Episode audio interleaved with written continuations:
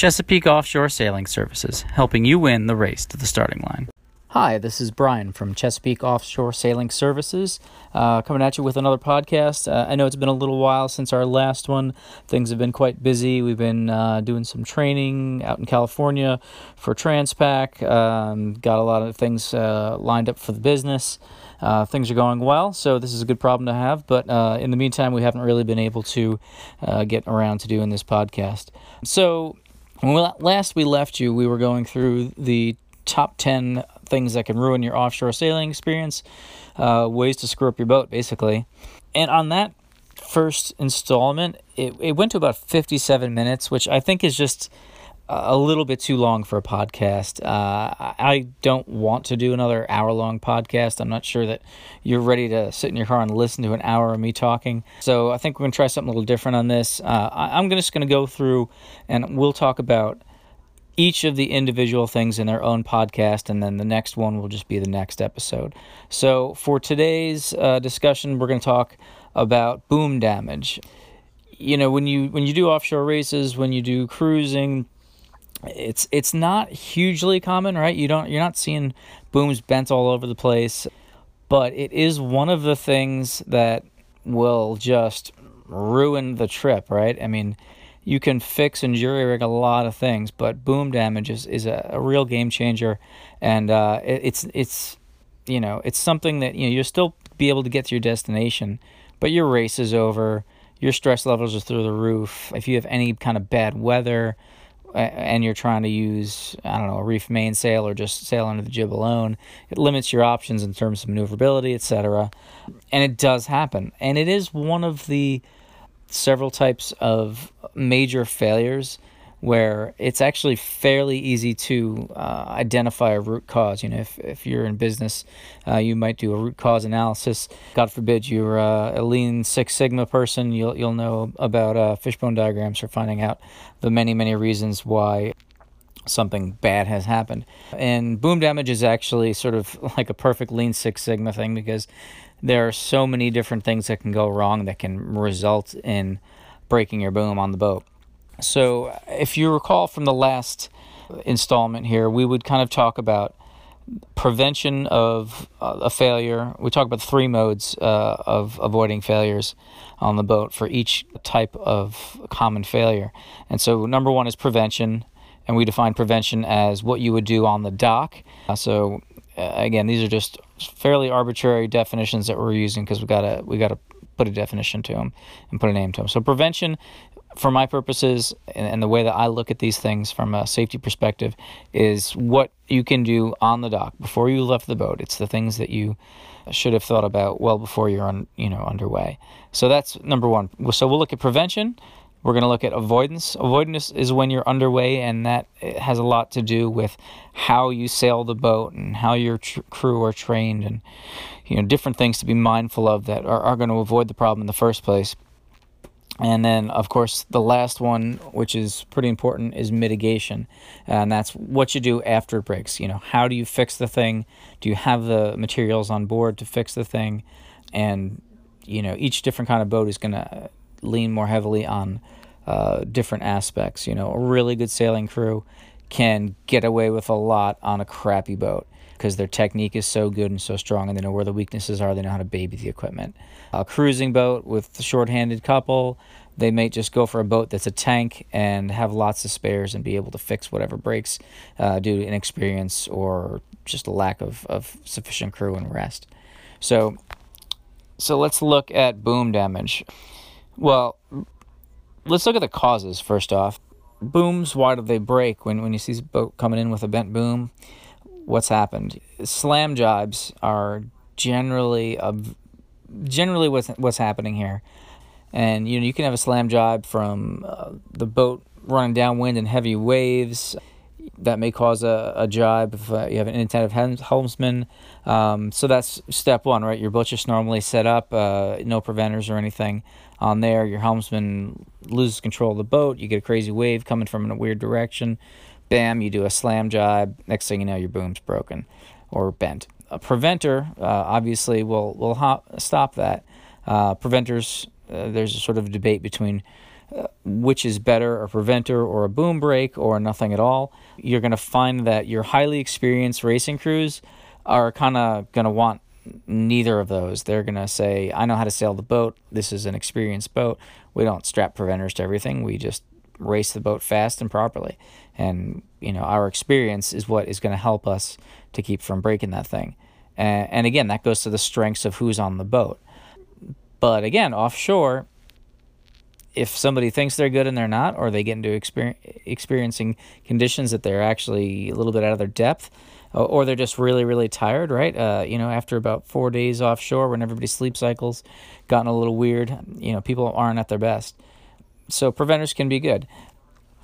Or boom brakes. A boom brake is a device that, that basically will allow the the boom to jibe over to the other side, but it slows it down so that it sort of softens the impact uh, on the boom and you know gives people a half a second more to make sure their head is not in the way of a, uh, a slam jibe, uh, which could basically scramble your brains. I mean, if you get hit with that boom offshore on a on a big boat, uh, there's there's not a lot of coming back from that. Uh, there's a there's an old story about a boat that I think there were like half the crew uh, were actually literally were brain surgeons on the boat, and somebody got hit with a an accidental jibe in the head, and for all their many, many years of experience, there was nothing they could do for the guy. Dead. DOA. They had to bring his body home. So, yeah, a little morbid, but that's the reality. So, a boom brake can avoid that, a boom preventer can avoid that as well. You can have a Chinese jibe from just running two big sails. You know, you're, you're running a, a spinnaker downwind, everything gets overpowered, you Chinese jibe, and then next thing you know, the boat's on the wrong side and that boom just comes down like a scythe. If you see some of the videos of, of Chinese jibes, you can see there's like that, you know, half a second when the boom is just pointed straight up in the air and then it just comes down like a ton of bricks. I mean, really scary to think of anybody being even close to in the way of that. And, and not even just the boom, being in the way of the main sheet for something like that can kill you just as quickly uh, especially on a, a, larger boat. You know, if you're looking at a 40 plus foot boat, uh, the forces are so great that I mean, it's it can be really dangerous.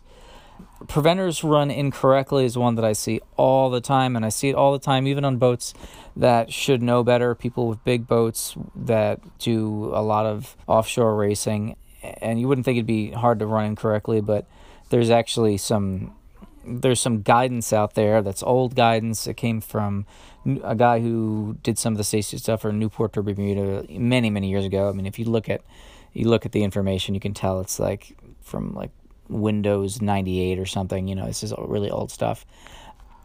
And their diagram shows the preventer being attached basically like right just straight down from the boom on the rail or even just a little bit forward of uh, the shrouds. And I'll talk a little bit about why that's wrong in a minute one of the things that actually ha- has happened, and I've heard about it more than once, is that people who are not using preventers but using boom brakes, well, there are those things are adjustable. Uh, there's a couple different um, types out there. One type, you basically route the line through uh, the sort of aluminum or stainless steel ring thing and you can kind of loop it through a few different ways and, and the more you loop it through this ring the more friction there is and the more friction there is obviously the slower the boom comes across.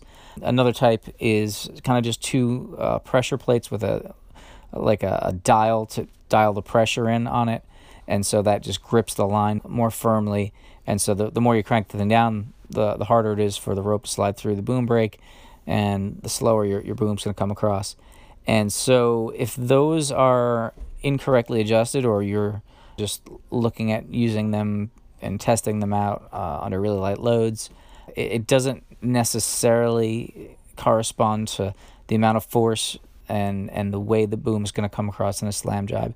So there are people who have had, had their boom brake on and thought they were adjusted, adjusted beautifully. They slam jibe. Uh, it was adjusted just a little bit too tight and it still had the effect of holding the middle of the boom from moving.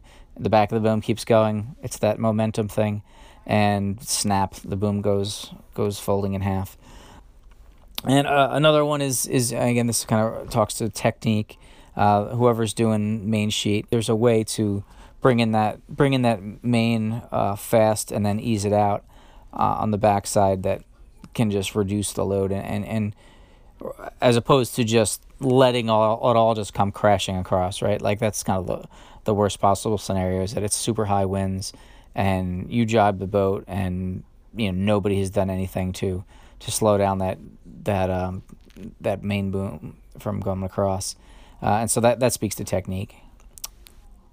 So uh, how do you prevent this, right? At the dock. So like I said, we're going to kind of go through the three the three aspects of how you you stop this stuff from screwing up your race or your cruise. Uh, I, I talk a lot about racing because that's what I do mostly these days.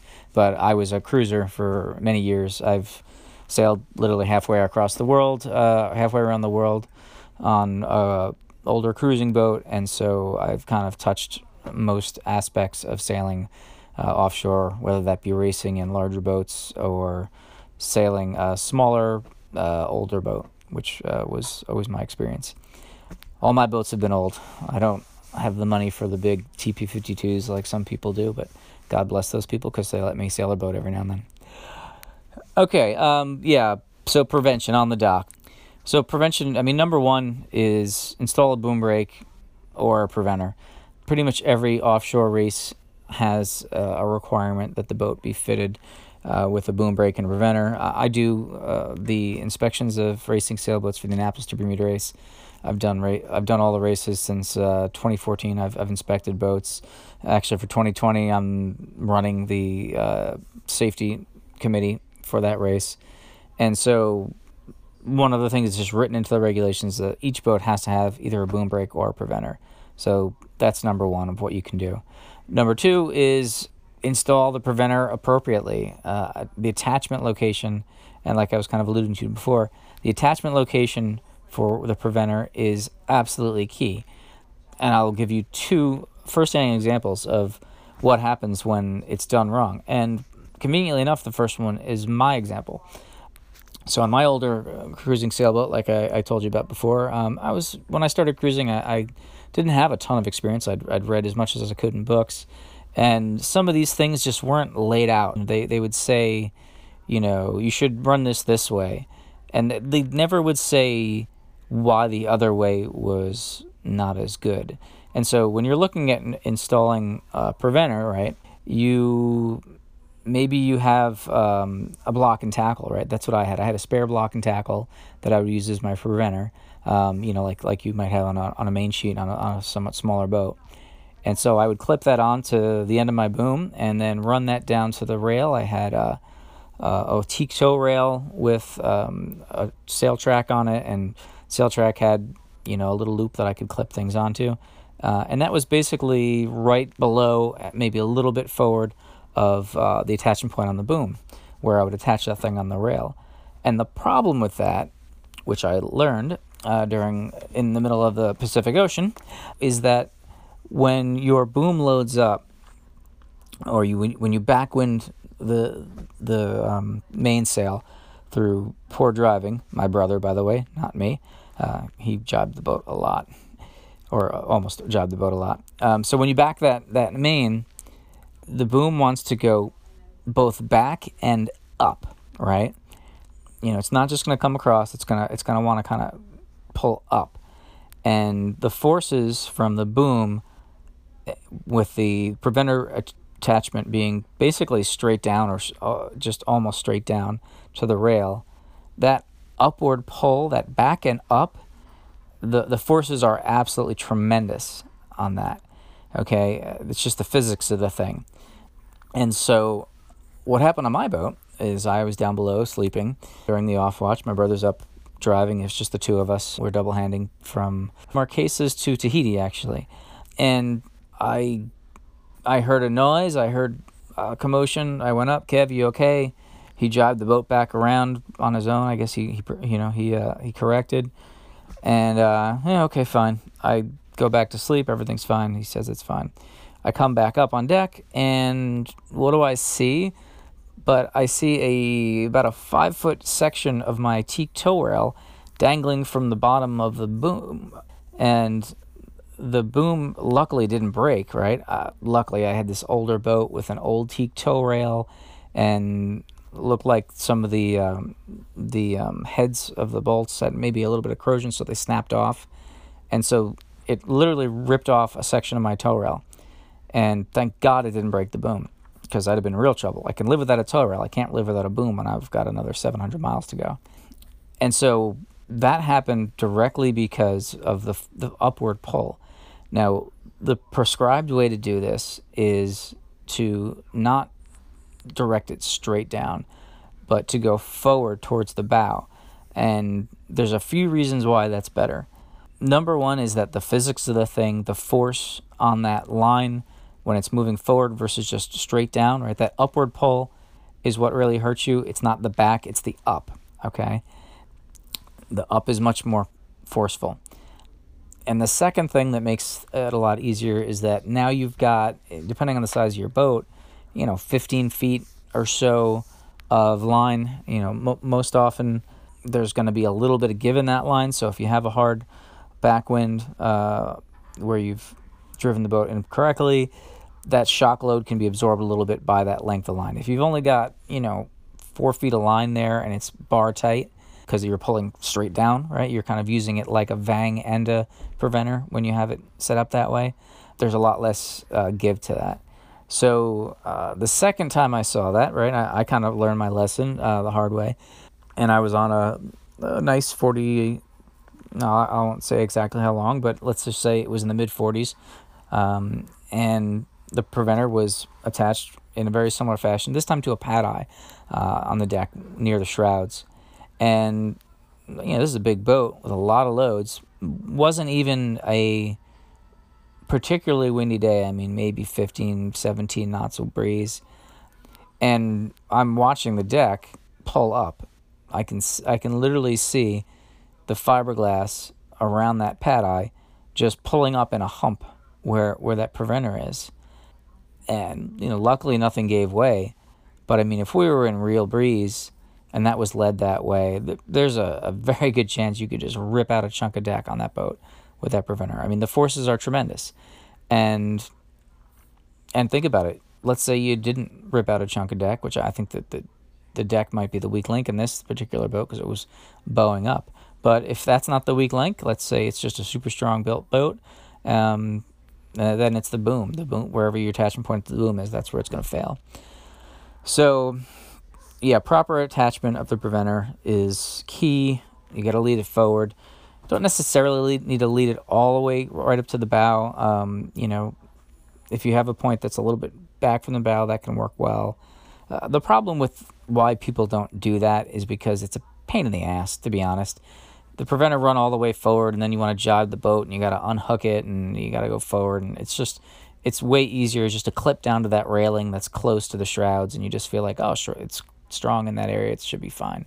She'll be right, right? Ah, she'll be right. Never broke before. Well, my boat never broke before, and I've ripped out a five foot section of my friggin' tow rail. So you can imagine how I feel about that at this point.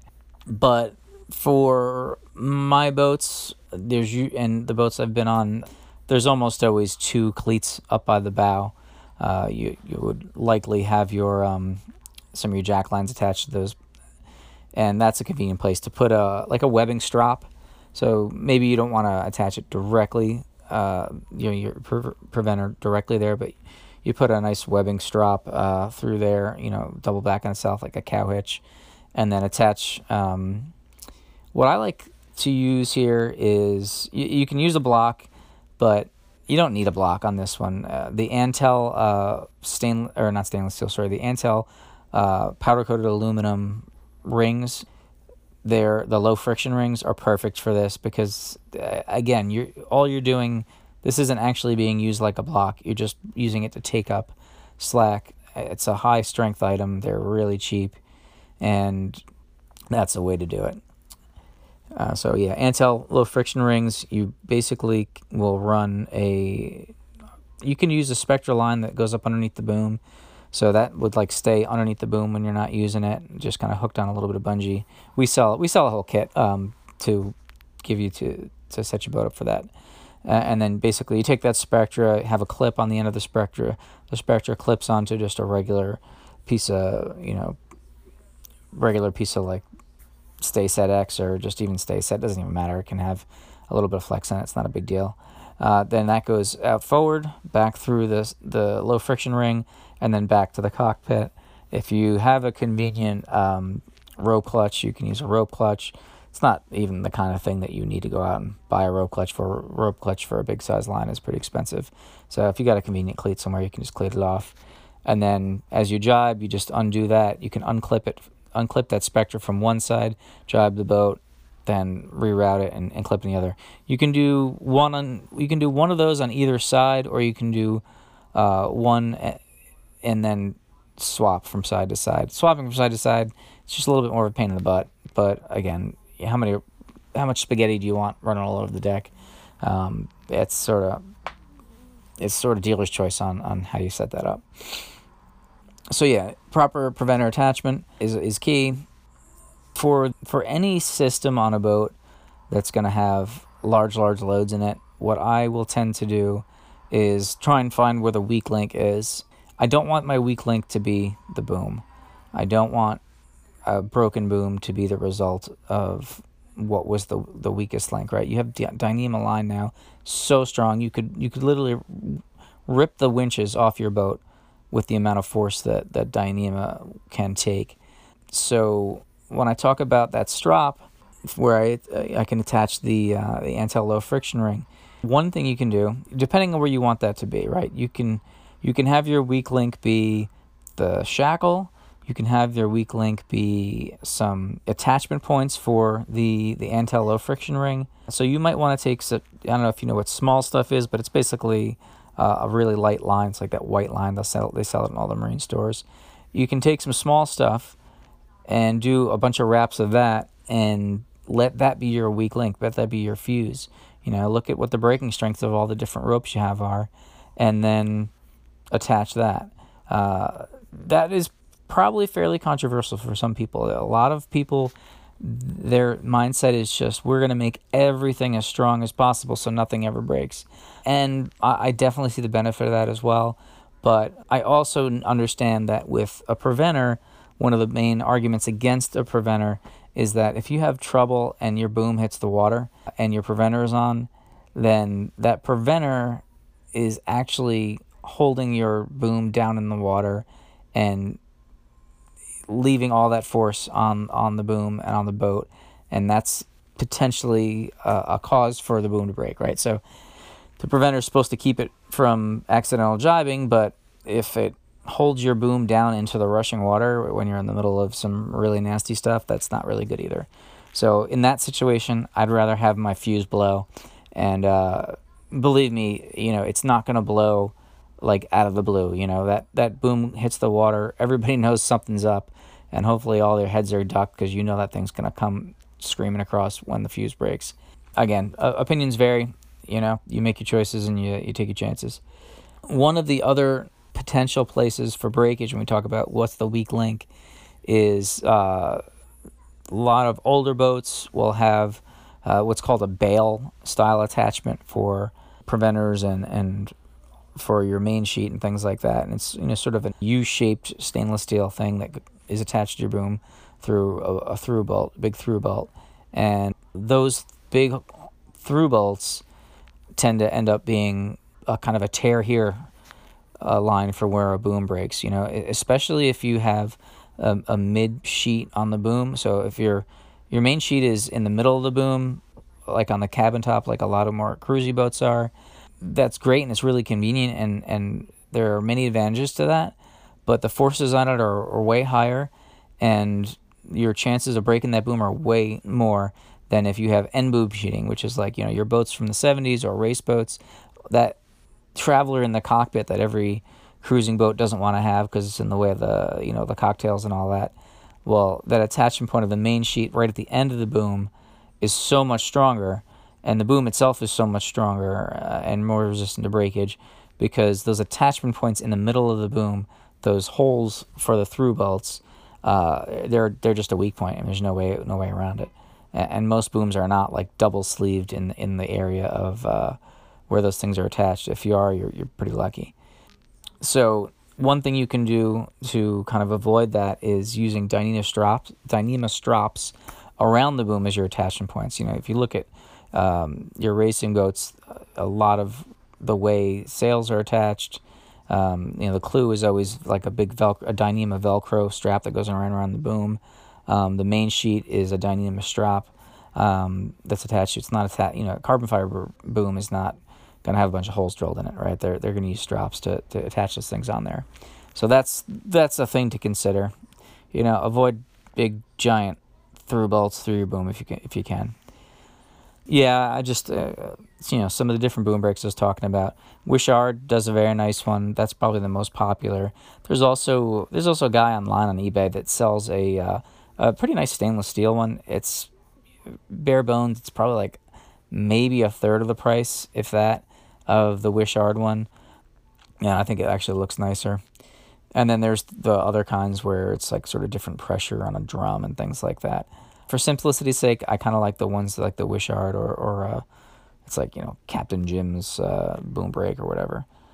The Captain Jim one isn't rated for really big boats though, so if you're like a 45 foot boat, you probably want to go with the Wichard. Yeah, like I was saying, boom the boom bales, old school boom bands can cause point loading, and that can. Uh, there's actually a, a, new product called a sail fuse, which I like. Um, that is basically like I was just talking about the weak link. You know, my fuse is just a uh, you know a lighter line that I know is going to break before everything else. But this thing is actually sort of uh, calibrated for use with a a um, a boom, and if you look it up online to see how they work and all, it's pretty cool. I mean, honestly, if you don't want to worry about the um, figuring out exactly what's going to break and what's not when you're doing your, your wraps, this thing might be worth it for you. It's interesting at the very least.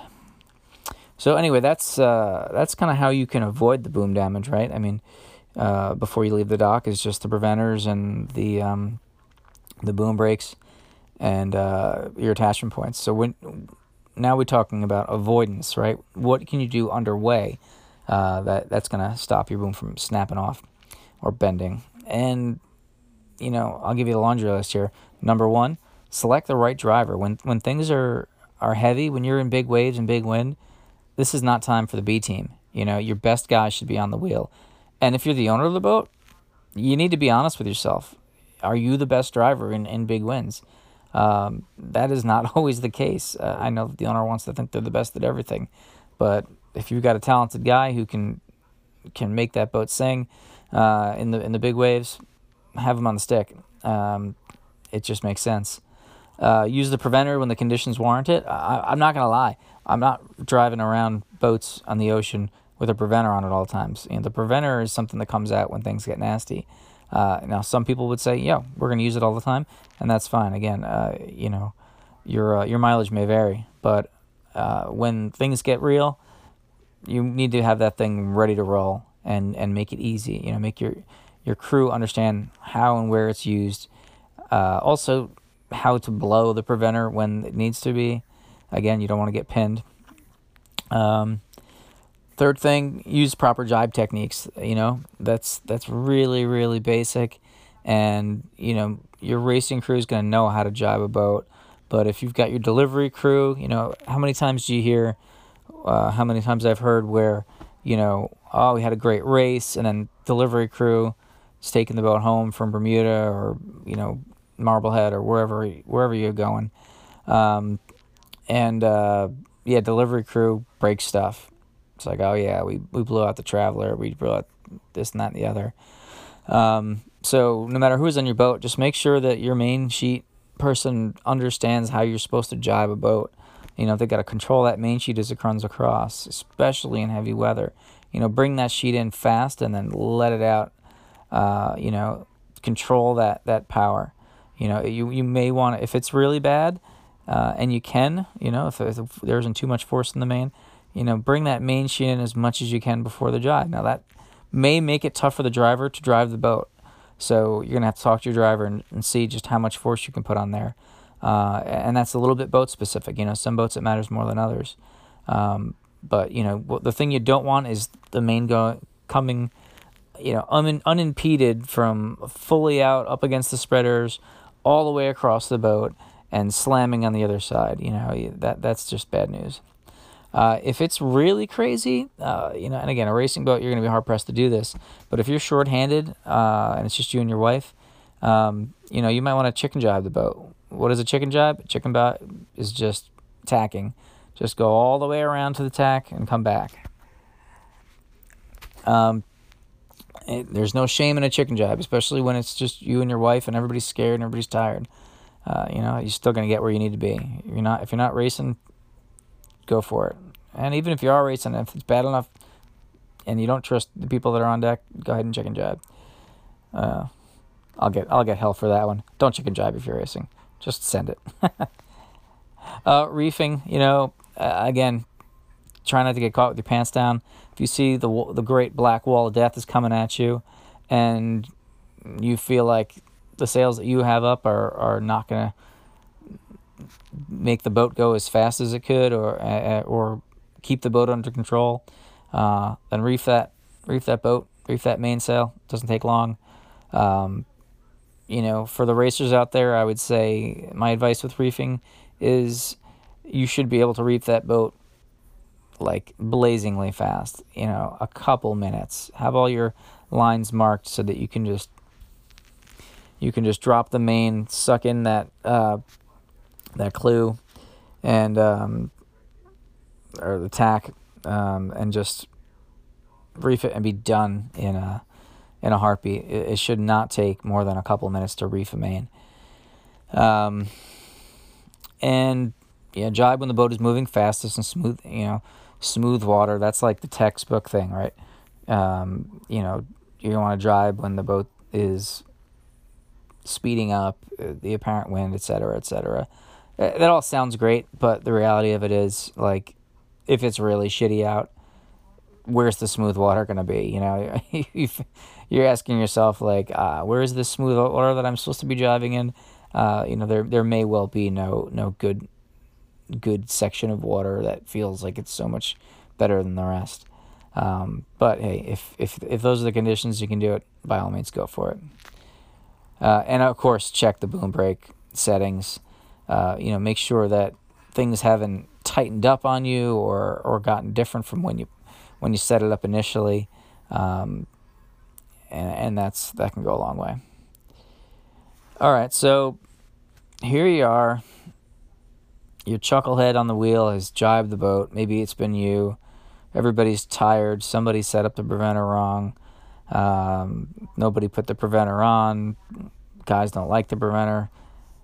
The thing came across full speed, and now you broke your boom, or you bent your boom. Um, how do you fix it? Well, I mean, there's pretty much there. There are not very many failures that are as difficult to remedy as a broken boom on the boat. I mean, with the ex- even if you even if you break standing rigging with a you know three pounds worth of uh, bulldog clips and a, and a bit of chain, you can fix your rig. You know it's it's it's possible. The boom, you you're sort of becoming an engineer, and so